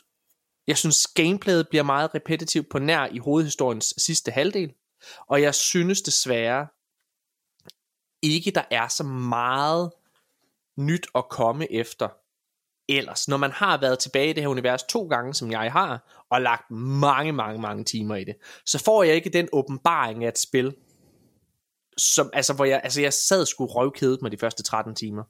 Jeg synes, ja. Jamen, jeg tror, hvis du godt kunne lide Cyberpunk tyve syvoghalvfjerds, og gerne vil have mere af det, så får du det her. Altså, ja, det vil og du, også, ja. du får det i en bedre teknisk forfatning, og du det får en interessant ja. fortælling. Ja. Kunne du ikke lide Cyberpunk tyve syvoghalvfjerds, så kommer det her ikke til at ændre ret meget på det. Det går an på, hvad det var, du ikke kunne lide. Fordi hvis du ikke kunne lide det, fordi det var teknisk frygteligt, øh, og nærmest du spiller lidt, ja. så er det bedre nu. Men hvis du ikke kunne lide universet, hvis du ikke kunne lide den måde, man her rollespiller på, fordi rollespillet kommer ikke igennem din valg i dialog, den kommer igennem den figur, du selv bygger, og de forskellige ja. muligheder, der ja. er. Fordi det varierer meget, hvilken Øh, oplevelser du får med det her spil, alt efter hvordan du bygger din V op. Altså, jeg brugte næsten ikke skydevåben eller øh, hvad hedder det, svær, katanas og så videre, fordi mit det var bare bip, bip, bip, bip, og så øh, røg alle de der quick hacks til højre og venstre. Ja, ej, det er det fedeste. Ja. Net, netrunner build. Ja, jeg kørte også netrunner build, og så havde jeg en og så havde jeg en øh, seksløber, hvad hedder det, ja. som var så fucking stærk, at jeg bare plukkede dem lige i hovedet. Øh, hvad hedder det, når de mm. når, når de prøvede på noget som helst. Jeg har, tror har bare, I set uh, I G N har lavet en video, hvor de viser, hvad der sker, hvis man man kan vælge helt at forbigå historien i Phantom Liberty. Stadigvæk får lov at udforske Dogtown, men simpelthen hvis du bare nægter at hjælpe præsidenten til at starte med i begyndelsen, og det hele er scriptet, og altså sådan, så det er believable, og din karakter interagerer med det valg, du tager, træffer om ikke at deltage i den her konflikt her, og lade lad, lad præsidenten blive slået ihjel. Det synes jeg er fucking sindssygt. Og Johnny Silverhand mm. giver dig en, en, et, et, et, et dumslag og siger, ja, okay, det, det var sgu ikke særlig smart. på, ja. på, hans, på den måde, han nu også vil, vil sige det på. Øhm, ja. Jeg vil, jeg vil jo tilføje, at jeg synes, Johnny Silverhand har hans bedste præstationer i, øh, i, ja, sådan, i Phantom Liberty.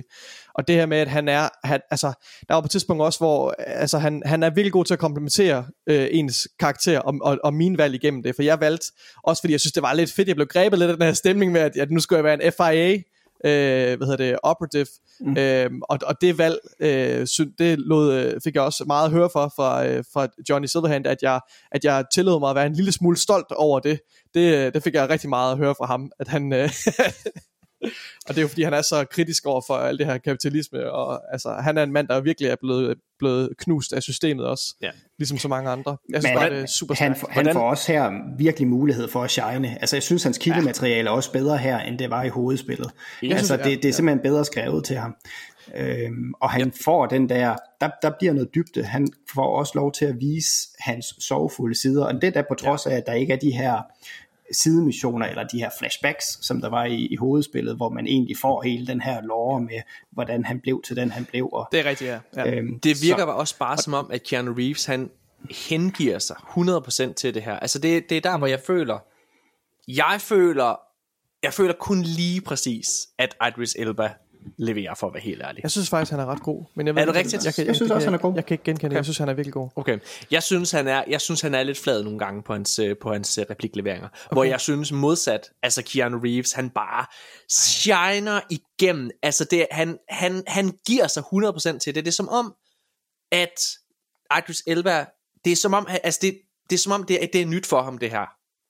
Og han skal lære at spille. Der er simpelthen, der er simpelthen nogle gange, hvor jeg, altså, hvor, hvor hvor det er som om han ikke, altså han bare phoner den ind nogle gange, og nogle gange er han også skøn. Der er nogle steder i historien, hvor han også skal give sig, hvor han, hvor han kommer med den der Idris Elba, øh, hvad hedder det, øh, altså øh, levering, og, som, som, som han kan, men jeg føler modsat Keanu Reeves, som jeg synes nailer hver eneste replik, Johnny Silverhand har, så synes jeg, han er lidt mere flyvsk, øh, Idris Elba, ja. Umiddelbart. Jeg synes, ja, til gengæld... altså, det kan godt være, at hans, ja, måske kan jeg genkende, at hans præstation er lidt mere nedtonet, men det kan ligesom alt være et stilistisk valg om, at, han er, at karakteren ikke er flamboyant. Det her det er en mand, der har været i, hmm. der har været i skjul, mere eller mindre i... altså, hvor mange... ti, syv år, ikke også? Har han været i skjul i, altså, i, i deep cover, øh, som en sleeper agent. Altså, han er jo ikke en, en mand, der... Han, er, han er, bruger sparsomt hans ord, og, og han har nogle principper. Jeg, jeg ved ikke, jeg havde ikke den oplevelse. Og hans, nogle af hans replikker i slutningen, altså, hjemsøger mig stadigvæk. Altså, jeg, jeg kan se det og høre det for mig. Det, jeg synes simpelthen, ja, det, det gjorde vi meget, meget stort indtryk for mig. Vi har haft nogle forskellige slutninger. Vi har forskellige slutninger, ja. ja. ja det, det. Så hvad hedder vi kan det? Alle sammen sidde og tale om forskellige slutninger, måske. Og vi, og jeg, synes, jeg synes, det er helt fantastisk. Jeg, jeg tror, synes, det jeg... her med, med forgrenende valg og ja. konsekvenser og sådan noget, det, det synes jeg virkelig, de lykkedes godt med, med, ja. med Phantom Liberty. Jeg ville, vil jeg ville så gerne stole på Solomon Reed hele vejen igennem, som er den karakter, som uh, Idris Elba spiller. Men det der med, at han var den her agent, og jeg, jeg, jeg, jeg sad hele tiden, og jeg stolede sgu ikke på nogen af dem. Æh, han er, øh, han uden, er for lojal i sidste ende. Uden at spoile noget som helst, hvem, øh, hvem valgte I at hjælpe af Reed og Songbird? Skal vi Reed. sige det? I kan godt sige, hvem I, hvem I hjalp. Er det rigtigt? Jeg skal ikke sige, hvad der sker. Hvem hjalp du? Undskyld, valgte du? Lav? Jeg valgte Reed. Jeg valgte også Reed. Jeg valgte Songbird. Og uden at spoile noget, så fik jeg flere gange... Altså det, spillet testede hele tiden min beslutning. Altså det var, det var gut-wrenching. Men min mave fortalte mig, at det var det, jeg skulle gøre. Men spillet blev ved med at teste mig. Er du sikker? Er du sikker? Er du sikker? Er du mm. sikker? Og jeg føler, at jeg stuck it out hele vejen til slutningen, og jeg blev belønnet for det. Altså virkelig meget. Okay. Så, og det, det er igen det, hvor jeg bare... Det ja. synes jeg... Altså jeg ved ikke, jeg har ikke spillet de andre slutninger, øh, så, så jeg ved ikke, hvordan, hvordan de går. Men øh, det var fandme... Fuck, det var et svært valg. Altså jeg sad virkelig... Jeg, jeg sad og svedte, da jeg skulle ja. tage det valg. Jamen det kan jeg godt forstå. Jeg, jeg, Kæft, man, jeg valgte jo som sagt Reed, og jeg tror, og det er jo også der for mig og Lav begge to er endt nede i den her harddisk øh, serverrum her. Og, og det er, altså der vil jeg bare ah, sige... Det giver mening for mig. Det giver mening for mig, yes. Ja. Hvis, øh, ja. jeg vil bare sige, hvis, hvis man står der, nu kender jeg ikke Nikolajs slutning, men jeg har svært ved at forestille mig en mission, som er vildere og mere, altså den, ja, det, ja, men den, prøver, den, den ryster posen i forhold til, hvordan hele, hele spillet okay. er bygget op, den mission dernede. Den er, og, det, og det er ikke bare sådan okay. en, du ved, en one-off, det er en lang sekvens, som er så fucking stærk, både narrativt og missionmæssigt. Og det er igen, det der er der, hvor spillet... for at det spille bare, det igen i hvert fald, men det, det er, der, er fandme noget af... Undskyld, undskyld Morten, ja. ja. Det, er der, hvor, det er der, hvor Cyberpunk altså viser, hvad de kan, fordi jeg... Jeg mistede livsglæden til Witcher tre, ikke, altså det er et godt spil, det er slet ikke det jeg siger, men jeg mistede livsglæden efter uh, The Red Baron, eller hvad fuck han hedder, missionen med barnet, som også bare ødelagde mig indeni. Ja, yeah, The Bloody øh, Baron. Ja, præcis, og, og, og, og hvad hedder det, og jeg, jeg synes, øh, ja, altså det her, det er, det, det, det er en af de bedste missioner, jeg har spillet flere år. Altså sådan isoleret set, så det er virkelig jo godt, fordi at den ryster posen i forhold til, hvordan spillet bygger op. Øh, og det alene er grund nok til, at man skal ud og få fat i det her spil. Og jeg har lyst til, jeg får lyst til at spille det igen, for at opleve øh, de andre, altså, ja, de andre slutninger. Ja, sådan helt har sikkert.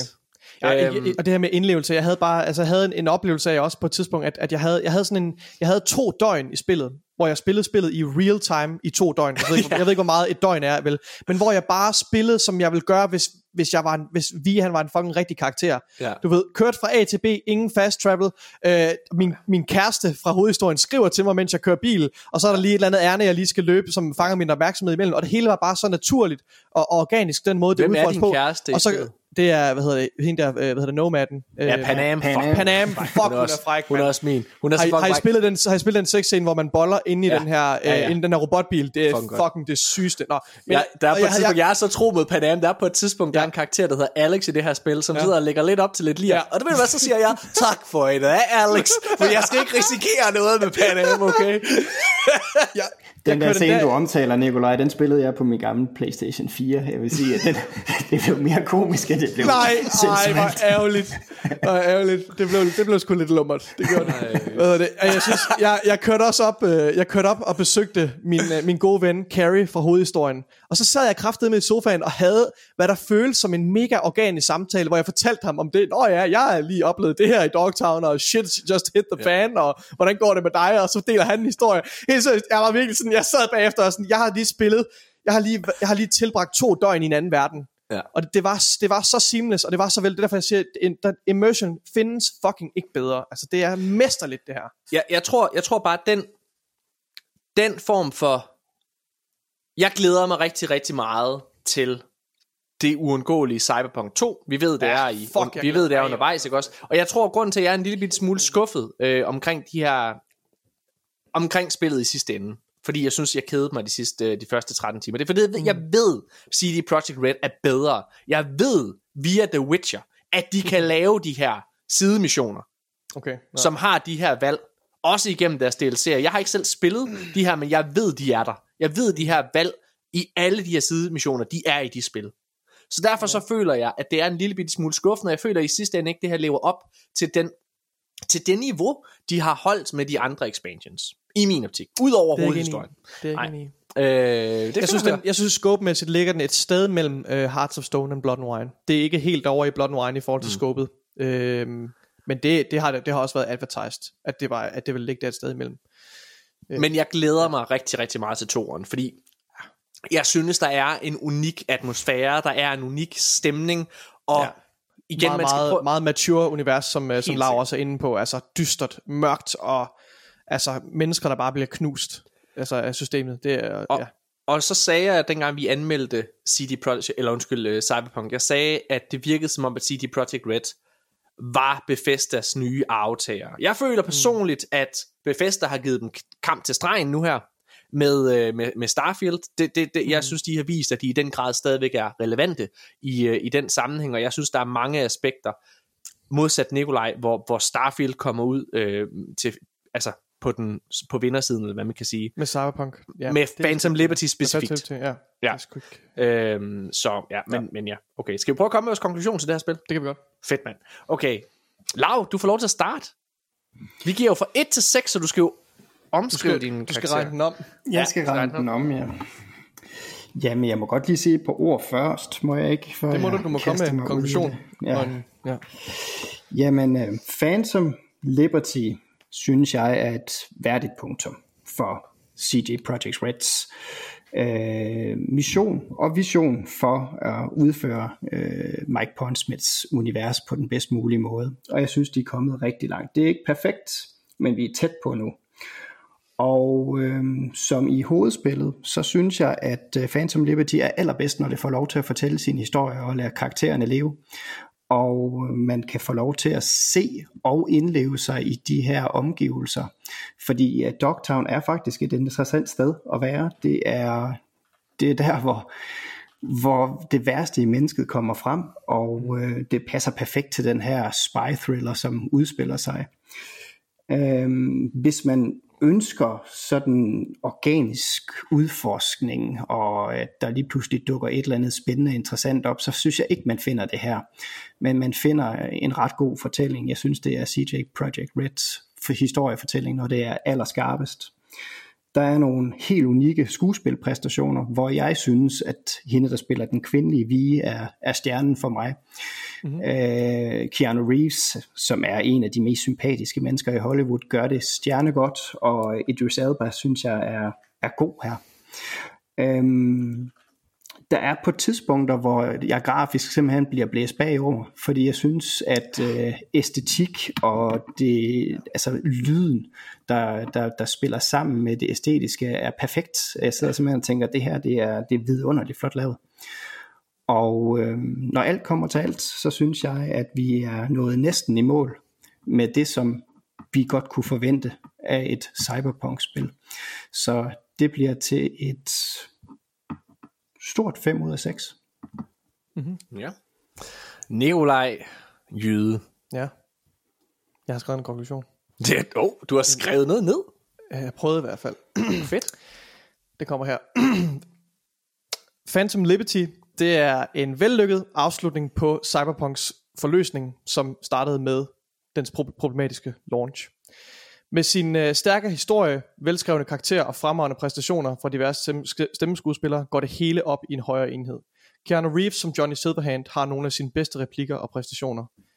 Historien gav mig flere gange svære valg, som, som for mig ikke havde nogen åbenlyst korrekte øh, udfald. Og jeg havde oplevelsen af, at mine valg havde store konsekvenser, og at der i bedste cyberpunk-stil øh, og, og de kommer med, i bedste cyberpunk-stil til at efterlade dig med en bittersød konklusion. De generøse, det generøse skillsystem gav mig lyst til at eksperimentere med forskellige mechanics. Sidemissionerne er ligeledes imponerende. Heri får man blandt andet mulighed for at spille en afgørende rolle i bydelens skæbne efter hændelserne i hovedhistorierne, hvor efter afhængig af dine valg, magtbalancen kan ændre sig.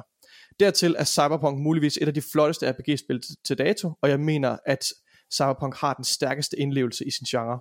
Hvis du ikke allerede har oplevet C D Projekt Reds fantastiske og gribende og dystre verden, så er det, det her det perfekte tidspunkt at komme i gang. For Phantom Liberty er et mesterværk af en udvidelse, der løfter barn for, hvad vi bør forvente af spiludvidelser i denne genre. seks ud af seks stjerner. Holy shit! Holy cool. shit! Cool, Nikolaj. Okay, sindssygt. Ja, jamen øh, så trækker jeg lige stemningen ned. Okay.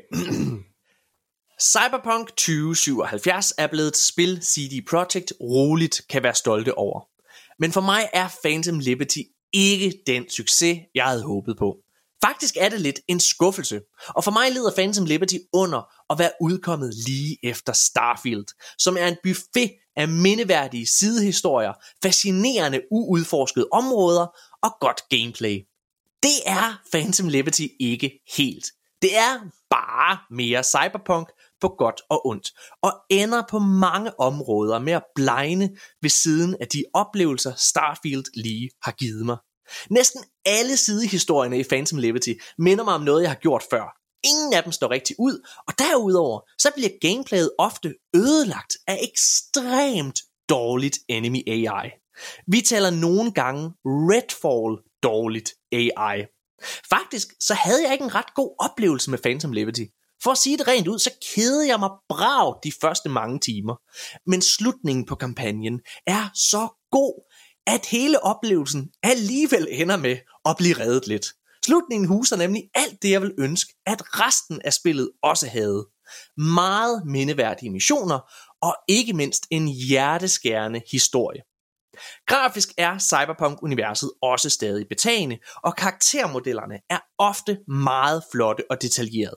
Idris Elba leverer en okay præstation i sit første computerspil, men Keanu Reeves er endnu engang lyspunktet som Johnny Silverhand. Hvis du endnu ikke har gennemført Cyberpunk tyve syvoghalvfjerds, så er Phantom Liberty en no-brainer. Få fat i det! Cyberpunk er i en bedre tilstand, end det nogensinde har været, og det er blevet det spil, C D Projekt lovede tilbage i to tusind og tyve. Men for en, der har gennemført spillet før, så bliver Phantom Liberty altså kun en lille anbefaling, grundet sin fremragende slutning. Cyberpunk tyve syvoghalvfjerds Phantom Liberty får tre ud af seks stjerner af mig. Hoi! Hoi! Åh, oh, jeg kan mærke Jørgen Bjørn oh. inden i mig. Ja. Oh. Det er ikke helt uh, Jørgen Bjørn-level uh, fuck-up, det her, men uh, det er sgu tæt på. Nej, nej, det kan det kan Ej, jeg er så ked af det, fordi jeg, helt seriøst, jeg kan slet ikke forklare jeg, mig. Jeg er ked af, at du ikke, at du ikke har haft en bedre oplevelse med det, Morten. Det er virkelig... Det er fandme også. Øh, altså hold kæft, hvor jeg bare ville det her spil. Øh, altså, det kan man ikke sige noget til. Det er subjektivt, hvad, hvad for en oplevelse man får ud af det. Det, ja. Ja, det er fandme ærgerligt. Jeg, jeg, jeg, sad, jeg vil gerne være ærlig og sige, jeg sad oprigtigt talt, efter at have spillet og tænkte, ej, ved du hvad, det er sgu fire. Altså det er for mig ikke, altså det er fire ud af seks, fordi slutningen er så stærk. Ja. Men jeg har gået med det hele dagen, jeg gennemførte det går aftes og blev færdig med det, og jeg har gået med det hele dagen, og så har jeg bare tænkt, ej, ved du hvad, altså de første tretten timer eller sådan noget, jeg synes det var så kedeligt, og det, det, altså, det svarer lidt til, at en serie først, du ved, sådan, øh, har en god finale. Mm. Så hele vejen derhen havde været så for mig skidt, og så kan jeg simpelthen ikke øh, glemme den der øh, A I der. Altså, har I slet ikke oplevet noget? Altså, det, det, det, det har slet, jeg har slet ikke tænkt over det. Øh, nej, okay, sindssygt nok. Ikke, ikke på samme måde, nej. Nej, færdig. Jamen det, øh, ja, Nå, ikke noget, der har, der har påvirket sådan selve gameplay for mig, altså. Nej. Mm. Nej, okay. Jeg synes godt, at, at gameplayet, altså action- eller shooter-gameplayet, kan være lidt klonky nogle gange, men jeg tror, det var et spørgsmål om, at jeg skiftede spillestil og skulle, ja. skulle, skulle have noget øvelse med det. Altså, øh, jeg tror simpelthen, det var det, der gjorde det. Altså, det, det var, ja. Så nogle gange havde jeg nogle lidt akavede løsninger til mine, mine, mine combat-problemer. Øhm, men ja, i sidste ende endte med at løse meget om. Det er fordi, i hele hovedhistorien, der har jeg kun spillet Netrunner, så jeg har myrdet alle mennesker gennem kameraerne. Altså, jeg har set dem blive stegt levende ja, okay. i deres uh, cyberware uh, fra forskellige kameraer. Så uh, det, det var nyt for mig, at jeg skulle løbe rundt og, og bruge uh, katanaer og mantis blades, og jeg synes, uh, ja, men uh, ikke desto mindre, så var det stadigvæk en god oplevelse. Mine damer og herrer, jeg synes uanset hvad, hvis I ikke, altså jeg vil gerne understrege det en gang til. Hvis I ikke allerede har prøvet Phantom, eller undskyld, Cyberpunk tyve syvoghalvfjerds, så skal I få fat i det. Jeg synes virkelig, altså jeg synes virkelig, det her det er et godt spil, og det er Cyberpunk tyve syvoghalvfjerds med Phantom Liberty er en af de bedste R P G-spil derude lige nu. Ja, ingen tvivl. Altså det, det, det vil jeg gerne bare lige stå ved, ikke? Altså jeg synes virkelig, det er godt for, igen, Phantom Liberty alene, som er den måde, jeg har anmeldt det her på, synes jeg bare ikke levet op til til de forhåbninger, jeg havde. Men jeg synes, det er et rigtig godt R P G, og jeg synes stadigvæk, jeg, jeg er ikke på seks, men på fem solide stjerner for hele øh, Cyberpunk. Okay. Det er fedt, og øh, glæder mig ekstremt meget til at se, hvad de gør med Cyberpunk to. Personligt, så glæder jeg mig mere til Cyberpunk to, end Witcher fire. Ja, det, det er lige før, jeg også er der. Ja. Det, det ved jeg ikke. Altså jo, jeg er også, jeg elsker Cyberpunk-universet, jeg, og jeg er lykkelig for, at uh, C D Projekt Red uh, annoncerede, at de vil fokusere på de to franchises. Enig. Det er kraftedeme med et stærkt. Jeg ved godt, det virker en anelse begrænset, men altså, det, det er simpelthen nogle virkelig, virkelig stærke universer. Uh, så det er jeg meget, meget lykkelig for. Uh, jeg og... synes godt, man kan rose C D Projekt Red for at, at være så selektiv i, hvad det er, de vælger at tage ind. Fordi når man kigger på de to franchises, de kører nu, ja. Så er der så meget kildemateriale, og de er ja. Så dygtige til at, at, at simpelthen nørde kildemateriale. Ja. Der er så mange små øh, detaljer undervejs, både i, i Witcher-spillene, men også i Cyberpunk, så hvis man kender til, øh, hvad hedder det, pen and paper øh, scrollespillet, mm-hmm. tyve tretten, tyve tyve, eller øh, Cyberpunk Red, så, så, så er det sådan lige før, man bliver en lille smule våd, når man ser de små detaljer udspille sig øh, på skærmen, ja. Fordi det er, det, er, det er noget, som kun nørder ved, og det, ja. er, det er smukt, og det er lækkert, og det er sådan noget, et, næsten kun C D Projekt Red kan. Ja, jamen, jeg, jeg er ja. så enig med dig, Lav. Altså, jeg, ja, jeg, jeg glæder mig til at se, hvad fanden de gør, for jeg synes, de har skabt et sindssygt stærkt fundament øh, med, med det her. Og det er tydeligt at se, at de, at de er virkelig blevet gode til at vælge. Altså, jeg tog det ikke med i, i, i nogen af de øh, pointer, jeg har haft her, men for eksempel op til øh, den her udgivelse. Efter at, at det gik ned ad bakke ved udgivelsen af Cyberpunk tyve syvoghalvfjerds, så var der jo faktisk en kæmpe stor multiplayer, sådan G T A Online-agtig multiplayer i støbeskeen til Cyberpunk tyve syvoghalvfjerds. Den droppede de helt, ja. For bare at fokusere på at gøre spillet færdigt, og gøre det ordentligt, så det er, at folk kunne være stolte og glade af det, og så også fokusere på at lave den her expansion. Mm. Og det synes jeg er fedt. Den der fokus der, og, og de var også nødt til det, altså de havde alt på spil, deres ære og deres aktier, og at komme efter der også, men det synes jeg bare er fedt at se. Og det er fedt at se også, hvis man skal blive Redfall sammen, sammenligning et øjeblik igen. Altså Redfall er jo produkt af, øh, hvad hedder det, Bethesda, der inden at være ejet af Microsoft, jagtede de her øh, hurtige penge, og, øh, som man for eksempel kunne få igennem det Game as a Service. Og det var, C D Projekt var jo lige ved at falde i samme potentielle fælde med den her multiplayer, og det er fedt at se, at ligesom, øh, hvad hedder de, øh, Arcane nu går tilbage til rødderne, arbejder på Dishonored tre, og øh, rygterne vil vide et Prey to, hvad hedder det, så er det fedt at se, at de bare gør det samme. C D Projekt, de gør det samme, de fokuserer på story, R P G-spil, det er de gode til, mm. og det som folk vil have, som er de her store R P G-spil, med, uden alle de her multiplayer-komponenter. Mm. Få fat i fucking Cyberpunk tyve syvoghalvfjerds. Fedt, mand. Ja, man kan få det til en fornuftig pris. Ja, præcis. Og så synes jeg faktisk, selvom jeg kun giver det tre, altså den slutning er så fucking god, at jeg synes, I skal holde ud. Og så få den, for det hold kæft, var det godt. Nå. Jeg tror ikke, jeg tror ikke, I kommer til at føle, at de skal holde så meget ud. Men okay, så har vi sagt det. Godt. I dag var her, øh, tusind, tusind tak, fordi I har lyttet med til den her anmeldelse. Tusind tak til Lav, fordi du var med. Var du god ja. første gang her? Det var, det var din det debut. Var, det var, det var super skægt. Det var fucking fedt, Lav. Ja. Og hvad hedder det, også tak til dig. Gå ind og tjek Lavs øh, artikler og de andre artikler inde på øh, hardware punktum d k. Ja, det er, det, er fandme, det er fandme guld værd. Jeg, jeg, jeg kan sige, at næste gang Lav han er med, det er til anmeldelsen af Assassin's Creed Mirage, når vi øh, engang får koder af det her. Der er du også med, Nikolaj. Det er, der, ja, det er faktisk ja, også det glæder, mig, det glæder mig ret meget til. Er det også tre igen? Ja, det er det, er det faktisk. Ja. Ej, hvor er det fedt. Fuck, ej, hvor godt. Det glæder jeg mig til. Ja. Øhm, vi skal jo også lige den forbindelse nævne, at vi jo selvfølgelig har fået koder til det, vi har spillet på Cyberpunk. Det tror jeg, vi skal sige. Skal man sige det? Ja, det skal. Altså, er det ikke en, en given, at alt det, vi anmelder... Ikke nødvendigvis. Anmeldelsen udkommer jo efter, at øh, oh, efter ja, spillet rigtigt. Er udkommet. Så vi har, vi har fået... Ja, ja. Hvornår fik vi en koder? Vi fik det lidt før, ikke sandt?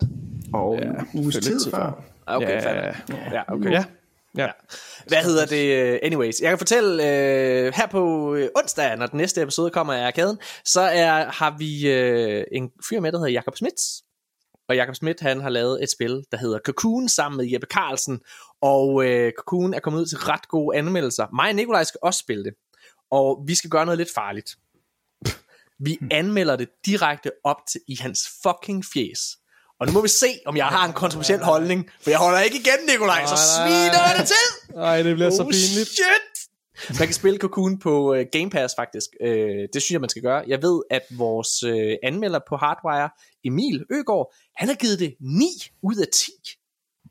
Ja, og har sagt, øh, en fremragende anmeldelse der. En fucking god anmeldelse, ja, ja, sindssygt nok. Spændende. Ja, men øh, lad os se, om vi er lige så begejstrede. Må du ikke finde noget, du ikke kan lide ved det, Morten? Ja, ja, jeg har tænkt mig at sige, jeg er Jakob for helvede. Det her, det er jo... Det her, det er jo jeg keder mig. Jeg keder mig. Jeg keder mig. Hvor er alle valgene henne, Jakob? Der er ingen konsekvenser i det her spil.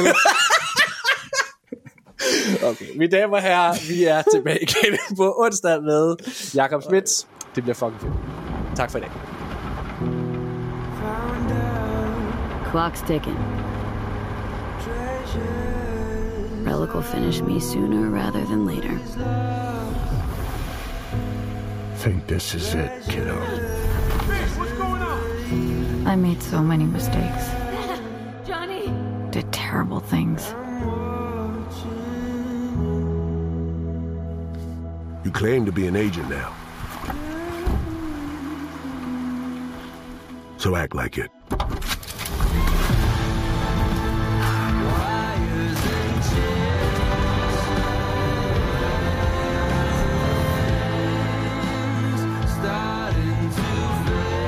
Play grown-up games and face grown-up consequences.